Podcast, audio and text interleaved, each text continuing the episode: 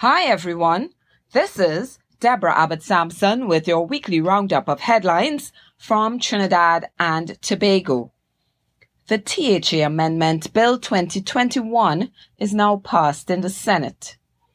After a month with no solution to the deadlock, the bill has now been passed in the Senate with a simple majority, starting to pave the way for fresh elections in Tobago. Now, just to give you an understanding of the process. After a bill has been passed in both houses, the lower house and the Senate, it is presented to the President for assent or approval. The grant of assent, which is done in the name of the President, converts the bill into an act, an act of the Parliament of the Republic of Trinidad and Tobago. It then becomes part of the law of the land. An act, although assented to, does not necessarily come into immediate operation. In fact, there is often a delay between the assent and when the act comes into force. So that's why I said we have started to pave the way for fresh elections in Tobago. It's a process and we have started. The PDP has since proposed a temporary shared system of governance until the THA Amendment Bill is passed in its entirety in Parliament. They have proposed the positions of presiding officer and chief secretary to be held by the People's National Movement, and the positions of deputy presiding officer and secretary of finance to be held by the PDP. Positions, secretarial positions, are to be shared. I have included a link to an article on ttparliament.org outlining the process. CXC is pressing ahead with CSEC and CAPE exams. The CSEC and CAPE exams are scheduled during the period June 14th to July 16th, with results being made available in the last week of September. You will be glad to know that CXC will be taken into consideration the loss of learning that many students have experienced and will share the broad topics to be assessed on paper two, five weeks in advance of the start of examinations. I have also shared the link to the full document in my transcript and notes.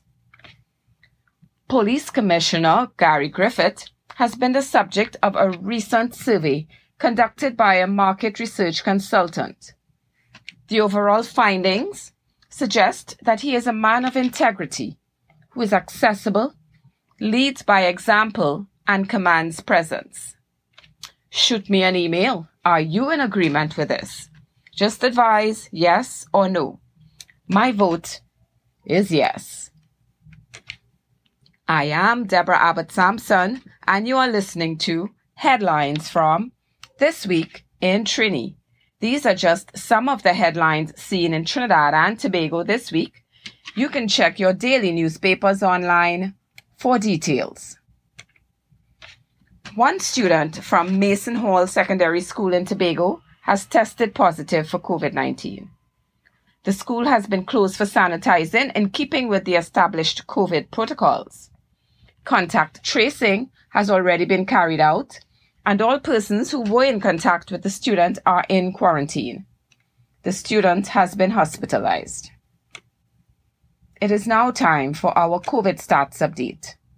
We started this week with 108 active positive cases and 139 deaths. As at March 7th, we have 98 active positive cases and 139 deaths. Now, to, over to our adventure lovers. Okay, so today we hiked through the Bamboo Cathedral up to the U.S. military tracking station. Up and down amongst a five kilometer hike. Scenic route, passing through the Bamboo Cathedral. It's just really beautiful. I know I've given you a glimpse with my avatar today of what the Bamboo Cathedral looks like. And of course, we'll post a video during this coming week. If you pass early enough in the morning, you can actually see monkeys atop the bamboo. The downside of this hike is that 2.5 kilometers is uphill all the way. It was beautiful, yet tiring. So that's all for this week, and I thank you so much for listening to headlines from this week in Trini.